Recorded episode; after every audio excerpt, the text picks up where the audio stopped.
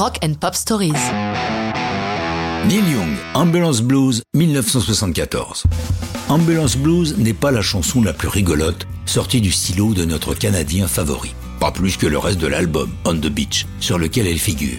Le paradoxe est que cet album a été enregistré après le disque Tonight's the Night, que la maison de disques a refusé, le trouvant trop sombre et craignant de perturber les fans. La sortie de On the Beach a donc été privilégiée. Disons que le ton de cet album est gris foncé, alors que Tonight's the Night, qui sortira un an plus tard, franchement noir.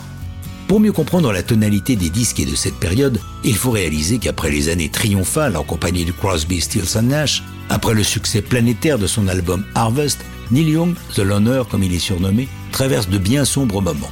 Il a été très affecté par le décès par overdose de son ami et musicien, le guitariste Danny Whitten, mais aussi par le handicap de son fils et, pour couronner le tout, son évidente dépendance à la cocaïne. Il y a là de quoi griller plus d'un cerveau.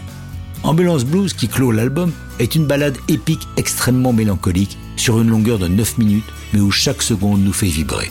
Dans le texte, Neil fait la revue de ses obsessions, son passé à Toronto, la destruction de la nature et de son peuple. N'oublions pas que du sang indien coule dans ses veines.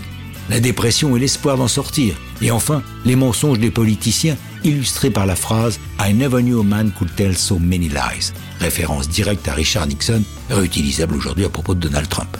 Pour la musique, Neil avoue qu'à son corps défendant, il s'est largement inspiré de l'une de ses idoles, Bert Jansch, musicien écossais de folk et de blues, qui en 66 a enregistré The Needle of Death. Neil s'en explique. J'ai toujours eu mauvaise conscience d'avoir plagié Bert.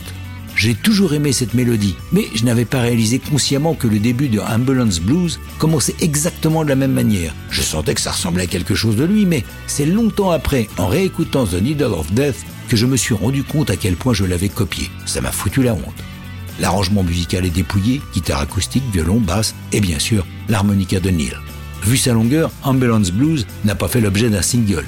Elle n'a pas non plus été souvent jouée en concert. À noter toutefois que Neil Young l'a interprétée en 98 lors d'un concert charitable qu'il a initié et intitulé Bridge School Benefit, accompagné par les membres de REM qui, comme de nombreux musiciens actuels, sont des fans de l'œuvre du Loner. Mais ça, c'est une autre histoire de rock'n'roll.